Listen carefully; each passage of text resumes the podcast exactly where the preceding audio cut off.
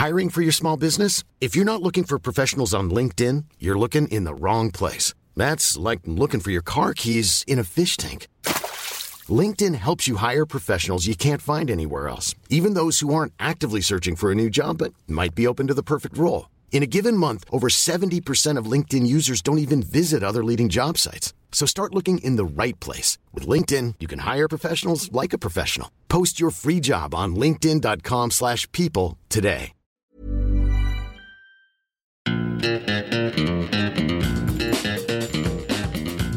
Hi there, and welcome to the Stock Club podcast, coming to you from the top floor of my Wall Street HQ here in Dublin, Ireland. In this episode, we're going to talk about Disney's new streaming efforts, how our analysts would spend a $3,000 tax refund, and some of the stocks that we think could be the next Dell or Netflix.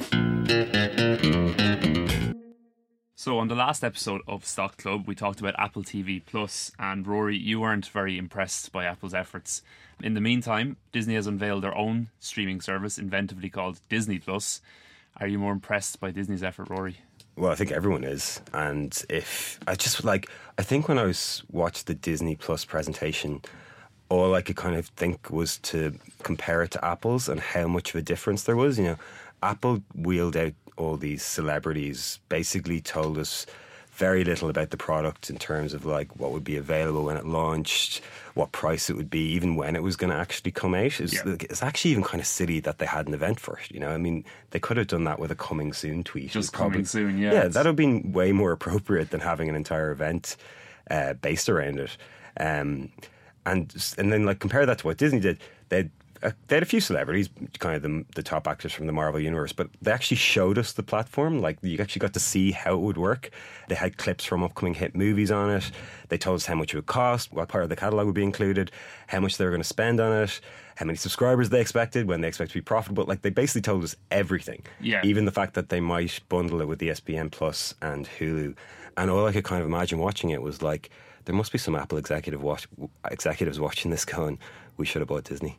yeah. Like, yes. really, if you think about it, like Disney Plus is exactly what they want Mm-hmm. from Apple Plus. You know, it is a streaming service that's family friendly. It has premium content.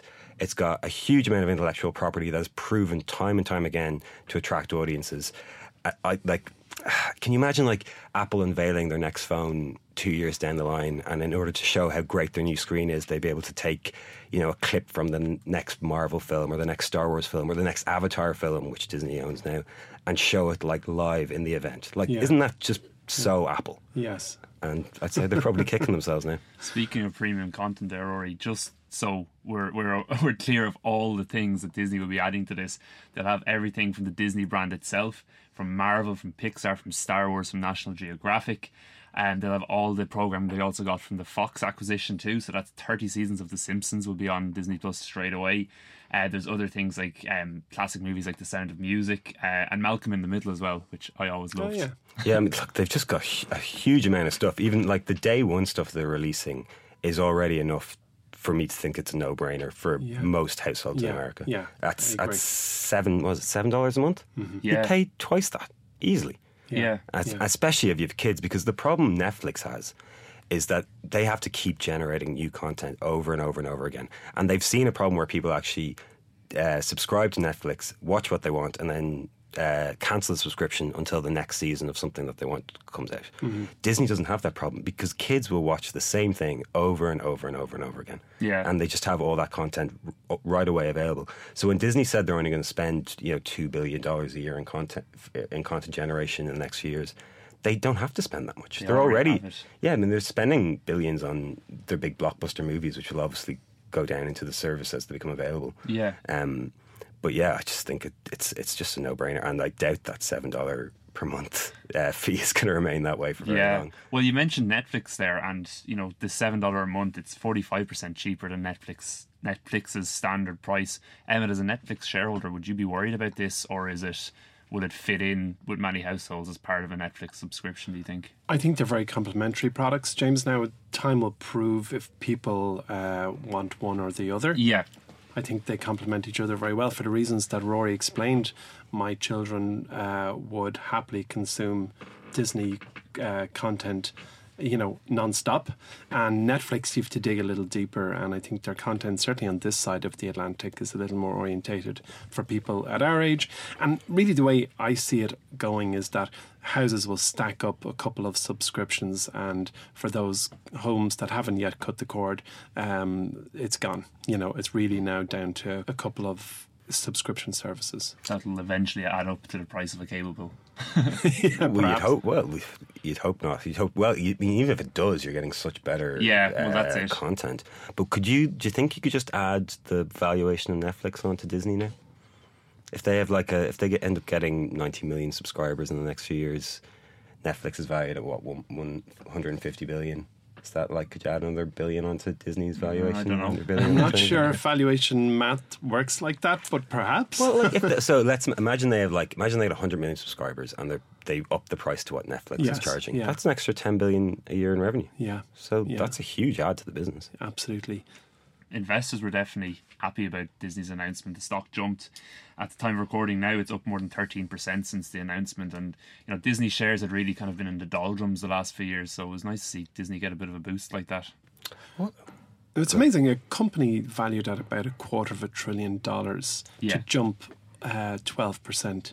It's Yeah. just unbelievable. I could not believe, you know, the the effect that this new uh, Disney Plus had on, on the valuation of the business. And you're right, Rory. We might see that over the years, as they land grab around the world, that they've got a whole new catalyst that we just, at, at this moment in time, might even look make Disney look like good value today. Yeah, well, I mean, like the thing. I think the thing about Disney as well is it's not just about the the money generated by movies. It never has been. It's all about getting people into that ecosystem where the kids love the um, characters, they love the films. Then they want to go to Disney World. They want to go on the cruises. They want to buy the games. They want to buy the uh, toys.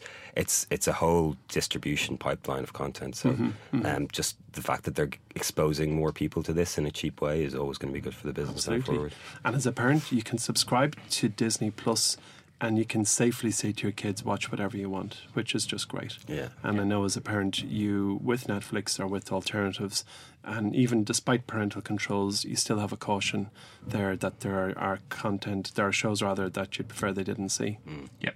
Uh, so moving on then, and I think this podcast is fast becoming um, just a discussion about IPOs. This week, or well, last week I should say, Uber released their S1 in preparation of their IPO, and this is probably one of the the most anticipated IPOs of the year. Um, Rory, what what is the S1 though? Just for anyone who doesn't know, what does the S1 mean? Uh, the S1 is just the the very first kind of offering document that a company puts forward. It kind of details. Um, it kind of it's the, the first version of it is is kind of a bit loose on, on what kind of amount of shares they're offering and how much it's going to be offering them on. But it kind of gives you the first full audited copy of their financials. It gives you a good breakdown of what management think. It's it's kind of like their first annual report, really. Okay. Um, and just yeah, it gives you let's let's uh, public investors in on what's going on in the business. So we can see their health, kind of, and how are Uber looking? Uber is a very tough one to judge. It's, I mean, it's a it's a giant document, a couple of hundred pages. Um, some notes from it. The the CEO uh, wrote a letter, as they usually do, talking about it. And uh, this was one quote that I grabbed, which I thought was important. He said, "When I joined Uber as CEO, many people asked me why I would leave the stability of my previous job for one that was anything but. My answer was simple: Uber is a once in a generation company, and the opportunity ahead is enormous." And I think I kind of agree with him on that. Yeah.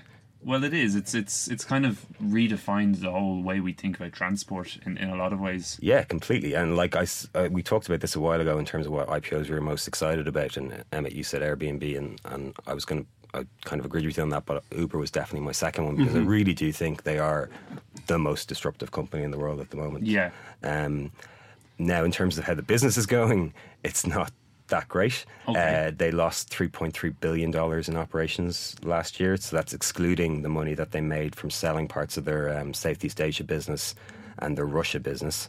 Uh, they've they had a metric in there which I thought was a bit fuzzy. It's month, it's their uh, monthly active users number, Okay. uh, which they have at the moment at 91 million, which is a really annoying metric because um, they talk about it all the time. They use it as a judge of how well they're performing, but they have combined their core ride hailing business with their food delivery business in yeah. that number, Uber Eats, yeah. which basically makes that metric useless because, like, if you're gonna you're gonna pay for like a five mile journey, you're gonna pay for someone to take you from point A to point B. You're gonna pay an awful lot more than if you're gonna get someone to pick you up some food five miles away and drop it to you. Yeah. So that metric is just kind of wacky, and I don't really know why they um why they decided to combine them like that. So they're not easily comparable. Like you know, a taxi ride isn't the same Yeah. as a delivery charge. Yeah, I mean, if, like for a ten dollar taxi ride, you're going to pay what a two dollar delivery charge. It's it's they're they're just totally different numbers, totally different businesses. Yeah. Um, some other thing interesting notes: the growth has definitely slowed. Okay. Um, they had doubled their revenues uh, last year. It's, it's up about forty percent this year. Okay. Now, obviously, that's just the law of big numbers is coming into effect there. But they've also lost market share. Uh, according to Second Measure Incorporated, which analyzes credit card transactions, Uber had 78% market share two years ago. That's down to 67% at the moment. Um, so yeah, it's it's one of those things with new IPOs. You always have to be wondering why are they going public now? Like, what is the purpose of them going public now? And a lot of the times, or well, maybe that's a bit unfair Yeah. to say a lot of the times, but sometimes it's because the early investors look at the business, they look at how the business model is going right now, and they see the the end of the growth story. Okay. Um, and that could be what's happening here. So it's kind of putting it public to get that little bit of a, an extra cash injection. Well, to get out, they want Yeah, to, they want a liquidity event. Like I mean, look at what happened with Blue Apron. Snap. Uh, yeah, Sn- yeah, Snap Blue Apron in particular. That was a- just a disaster. Yeah. Um, clearly saw the business model was failing and decided to get out before that happened. Uh, but yeah, Uber's a, Uber's a weird one. They uh, like the growth up. So you could say growth is slowing. The rideshare business has basically been flat for the last uh, few quarters. But at the same time, as they point out in, in the S1, they've only penetrated 1% of the market as they see it. As they see it, yeah. Yeah.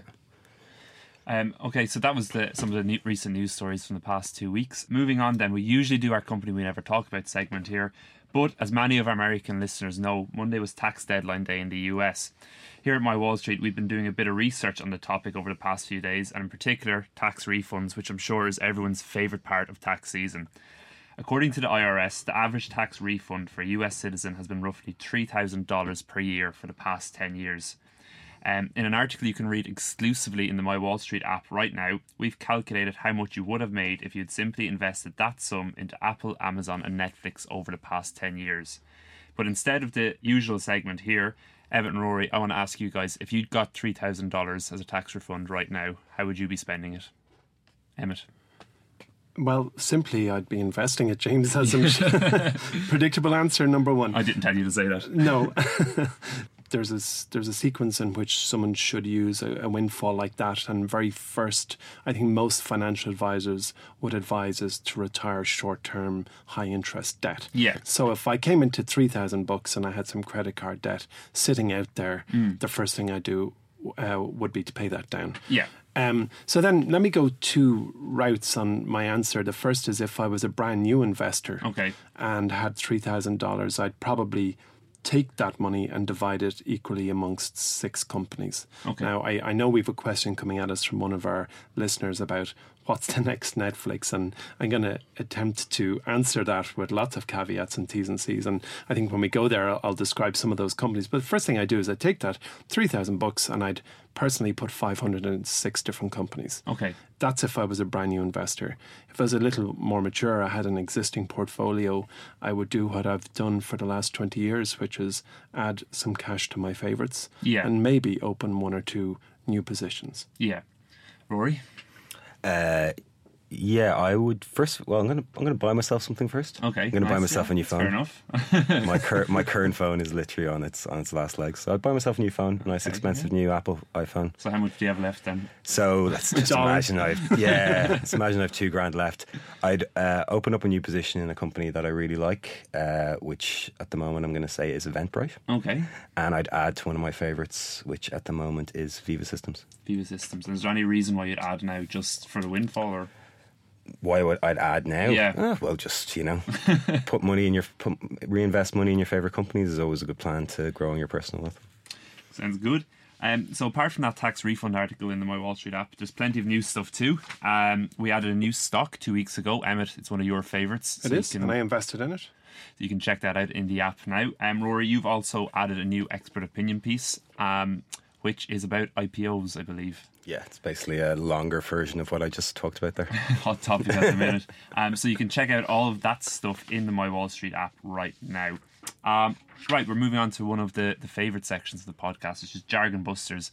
So every two weeks, um, you, the listeners, send in questions that you'd like either Emmett or Rory to bust. So these can be questions about investing or maybe even companies in particular. Uh, the first question we have here comes in from uh, one of our followers, Brendan Rogers, on Twitter. He asked about um, renewable energy companies. So he's kind of looking: is there any um, companies that are taking advantage advantage of the transfer to renewable energy, or is it even a segment worth diversifying into? So I suppose the obvious answer is Tesla at the moment, but outside of Tesla, in terms of inv- investing in renewable energy. yeah, or even the even the segment or the industry in general. Yeah, so there's a couple of industries in the world of investing that I think you really should avoid unless you have some sort of industry knowledge. Yeah. Um, you know, there's people who work who get paid an awful lot of money in Goldman Sachs just to focus on the banking sector, just to focus on the pharmaceutical sector, and just to focus on the energy sector. Those, Yeah. those are three in particular that I can kind of off the top of my head. Where unless you have some sort of industry knowledge that no one else does, you're probably going to find yourself lost at sea there because it's very hard to pinpoint when the next great in renewable energy is going to come out. Yeah. Uh, you know, we looked for a while. There's an ETF a few years ago called TAN, which was all the solar companies. Which five years ago, solar power was the big um, hot topic in terms of stock investing. And if you look at how that's performed over the last few years, you can see that it's not always as easy as going, "Oh, there's a trend. We should invest in that." Yeah, so it's it's maybe uh, uh, an industry that the ordinary kind of investor should stay away from unless they've kind of got Well, some insight. Yeah, because it's just not as it's it's not as straightforward as investing in say a software company or a retail Yeah. company. There's a huge amount of government regulation involved. You need to know a bit about commodities and commodity pricing and things like that. So, un- unless you have a kind of inside track on something, um, or unless you're willing to spend an awful lot of time researching it, which you know, if you if that's what you want to do, start doing that. But I wouldn't go in blind, uh, just thinking you can invest in it the same way you can invest in kind of a retail company. Okay. I think it's uh, it's the perpetual question. I remember 25 years ago looking for the next best green energy investment. It's Yeah. it will always be there, and and uh, although the obvious answer is Tesla, I think it is also the the best you know the best choice for an investor at the moment. Yeah. I remember I think around 1998 buying shares in Ballard Power. I bought shares in oh solar something or another. I had a, a whole stack of investments Yeah. in let's just call it the green agenda, and uh, the complexities that existed then are still at play today, as as explained by Rory, and it's a very uh, diffuse area and very difficult to try and, and say, yeah, that is the one to go for. And even the ETFs, Rory and I spent some time looking for good green and renewable ETFs, and, and without labouring it, none apparently jumped out at us. Okay. Okay. That's very clear. Thanks for that. So thanks for the question, Brendan.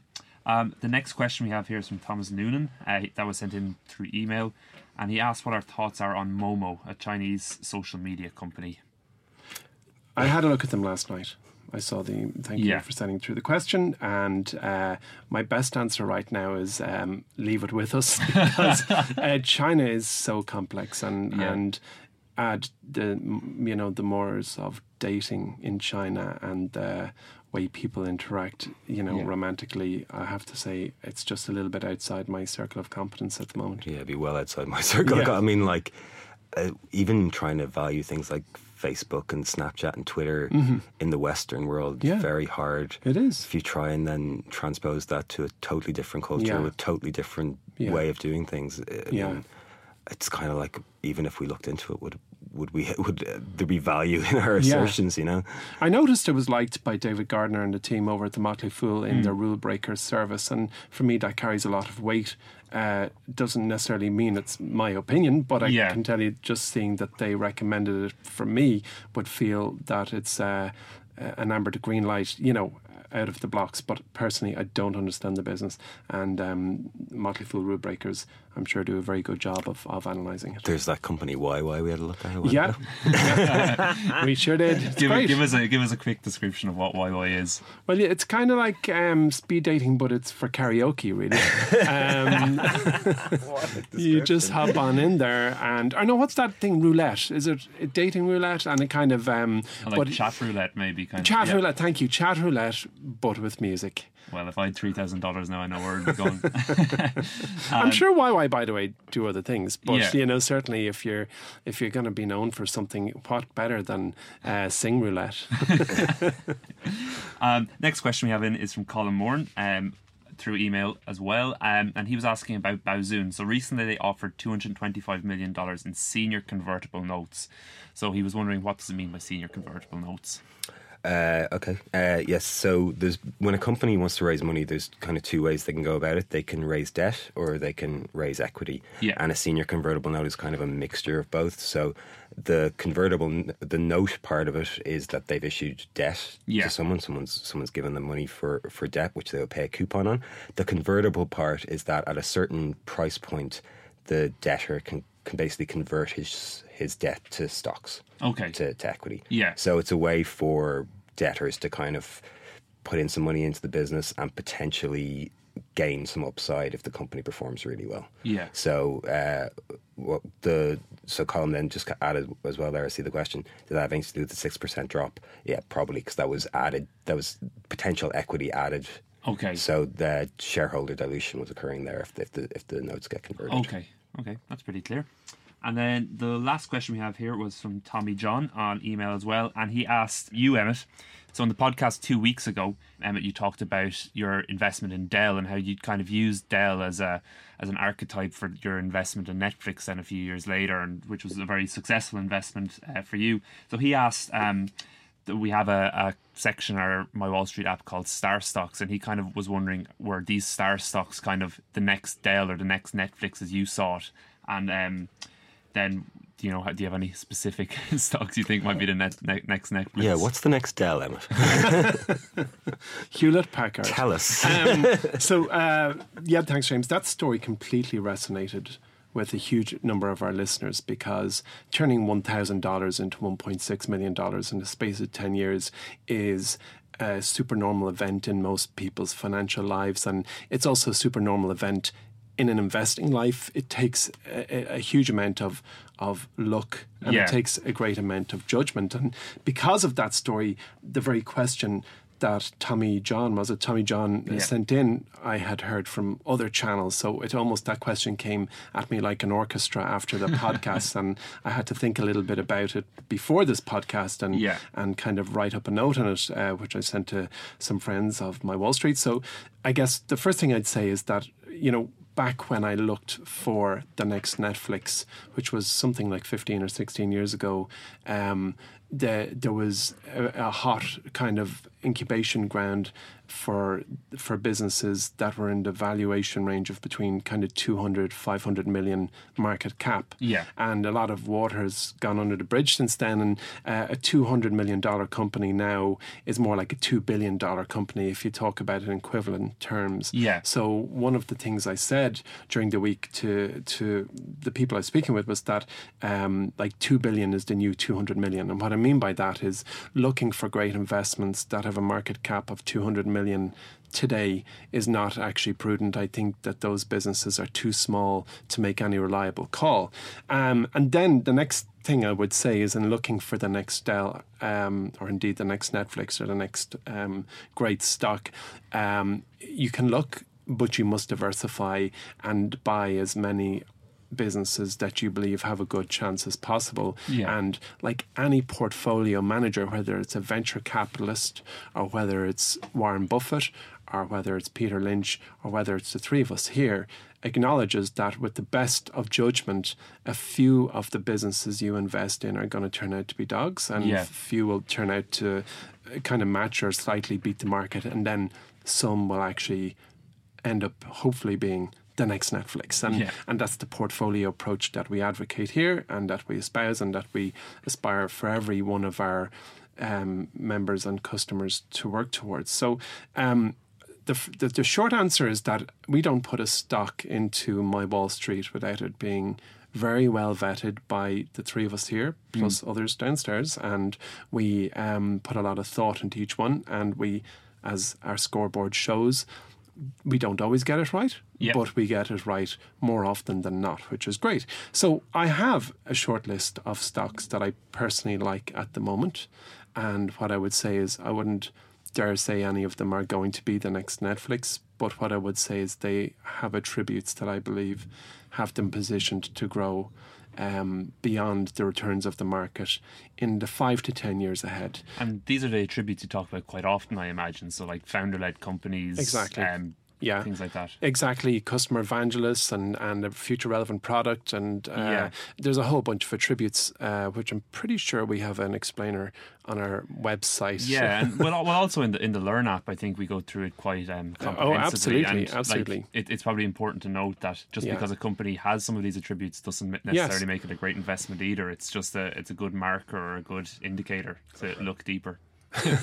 so we might we you know we, we might again come at that uh, another time but yeah. we we have historically run six qualitative and six quantitative viewpoints on stocks. And it doesn't mean that every stock that looks exactly like Dell on the 1st of 1990 today will actually turn out to be a great investment. Yeah. That might not be the case. So uh, it's not a mutually exclusive club that the, these companies all have these attributes. And the next thing I'll say before I dive in is that um, I might be wrong.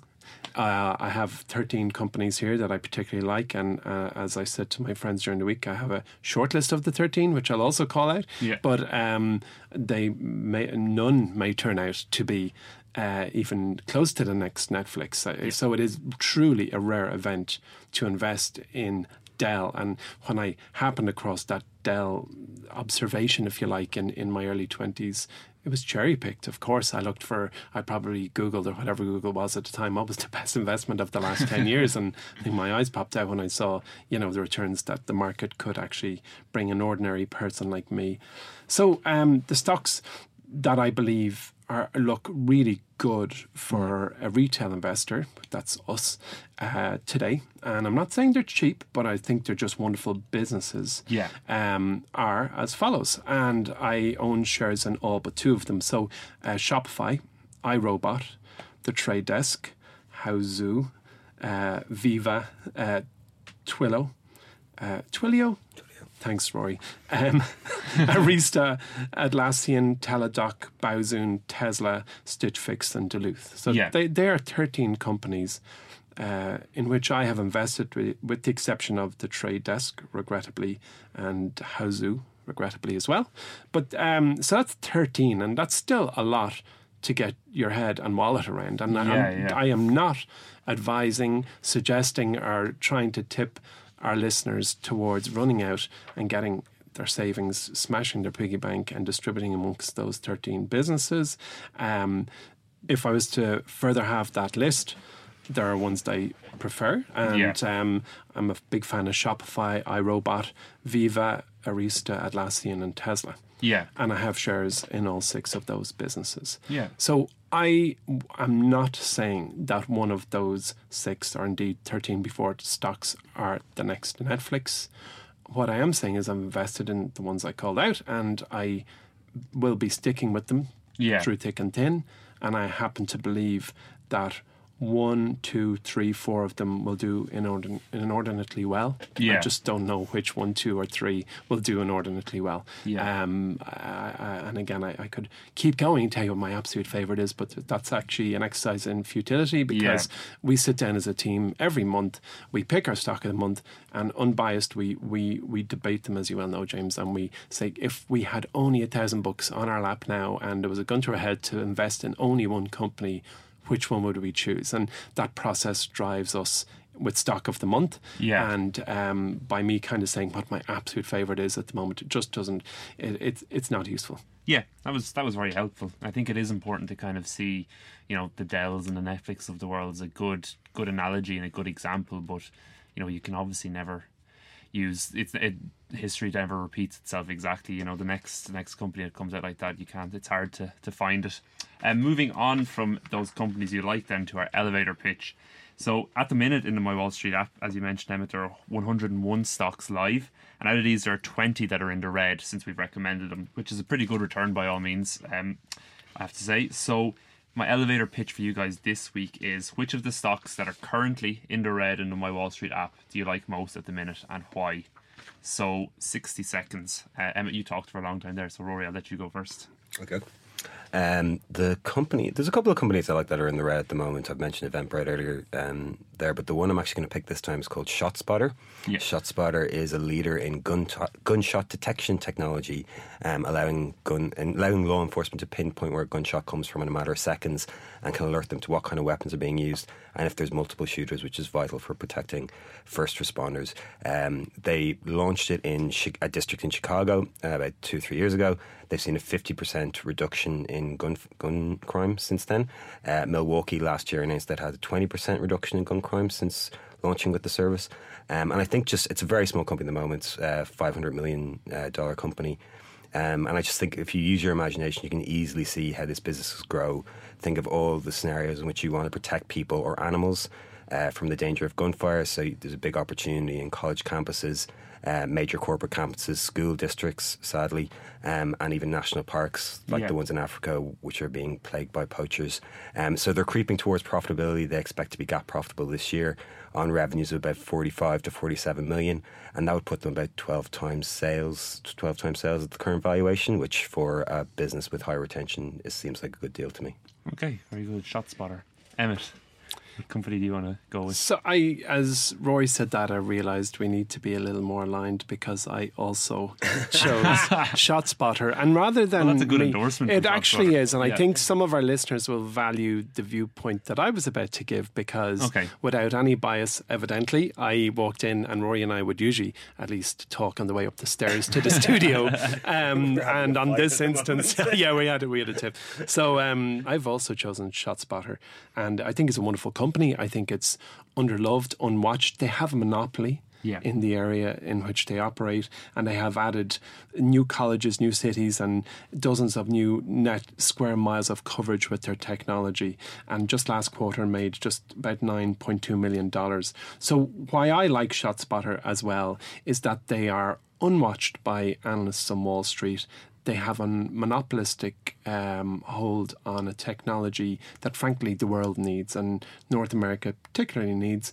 They are doing something good. They're doing it well. Their technology works, and um, I, I, just all I can say is um, next time I'll pick something different. But I think it's a nice endorsement to have two picks uh, that are the same. Yeah, no, I'm actually a shareholder in ShotSpotter too. Hey, so am I actually. Company, yeah, so. And are you, Rory? No, but I think I will be soon. You found ShotSpotter actually. Yeah, yeah. Like so two two one minute endorsements of ShotSpotter there for our yes. elevator pitch, um, which is pretty good. Um, so that's about it from this week's Stock Club. Don't forget, as I mentioned already, there's tons of exclusive new investing content in the My Wall Street app at the minute, including the new stock, the expert opinion piece, and the tax refunds article I mentioned earlier. So please make sure to check all of that out now. If you have anything that you would like us to discuss or some jargon for us to bust on the next episode, please get in touch with us on Twitter at My Wall Street or email us at pod at mywallstreet.com. That's P O D at mywallstreet.com. If you enjoyed today's episode, we'd really appreciate a review on iTunes or whatever podcast player you listen to us on. It helps us get to a wider audience. From the three of us here today, see you in two weeks and thanks for listening.